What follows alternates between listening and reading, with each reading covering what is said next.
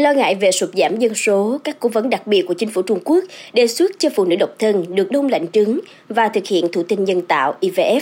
Vậy thực hư chuyện này như thế nào? Hãy cùng podcast Báo Tuổi Trẻ tìm hiểu ngay bây giờ nhé! Điều này cũng bắt nguồn bởi tỷ lệ phụ nữ độc thân ở Trung Quốc quá cao. Theo khảo sát thì chỉ có một số rất ít phụ nữ có mong muốn lập gia đình, còn lại đều ưu tiên sự nghiệp và ổn định cuộc sống cá nhân. Vì vậy, chính phủ Trung Quốc đề xuất biện pháp đông lạnh trứng và thực hiện thụ tinh nhân tạo để chống tình trạng sụt giảm dân số của nước này.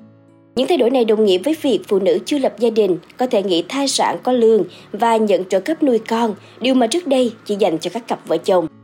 Ông Evilipes, giám đốc phát triển kinh doanh khu vực châu Á-Thái Bình Dương của công ty Invo Biosensi cung cấp giải pháp sinh sản chất lượng cao, cũng có ý kiến về vấn đề này.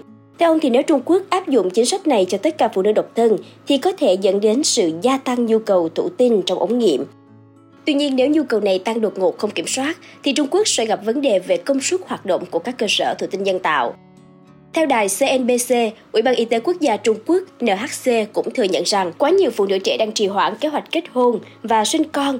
Một phần có lẽ cũng vì chi phí giáo dục và nuôi dạy con cái của nước này quá cao đã khiến họ e ngại. Dù như vậy thì NHC cũng không hoàn toàn đồng ý việc phụ nữ được tự do hóa, tiếp cận đông lạnh trứng và thụ tinh nhân tạo.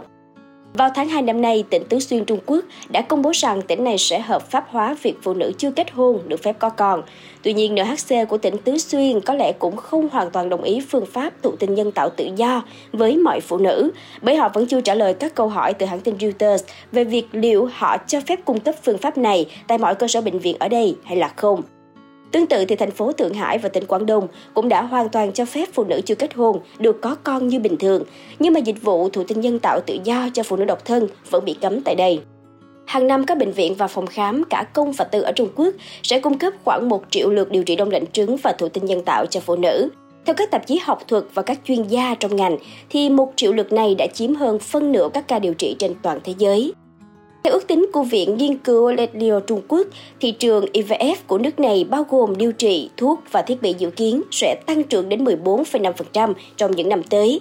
Số lượng này có thể tương ứng khoảng 85,4 tỷ nhân dân tệ, tức là khoảng 12,4 tỷ đô la Mỹ vào năm 2025, trong khi hiện nay chỉ có khoảng 49,7 tỷ nhân dân tệ mà thôi.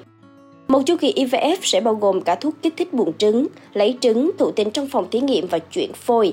Giá cụ thể được quy định của chu kỳ này tại Trung Quốc dao động trong khoảng từ 3.500 đến 4.500 đô la Mỹ, sắp xỉ khoảng 1 phần tư giá ở Mỹ.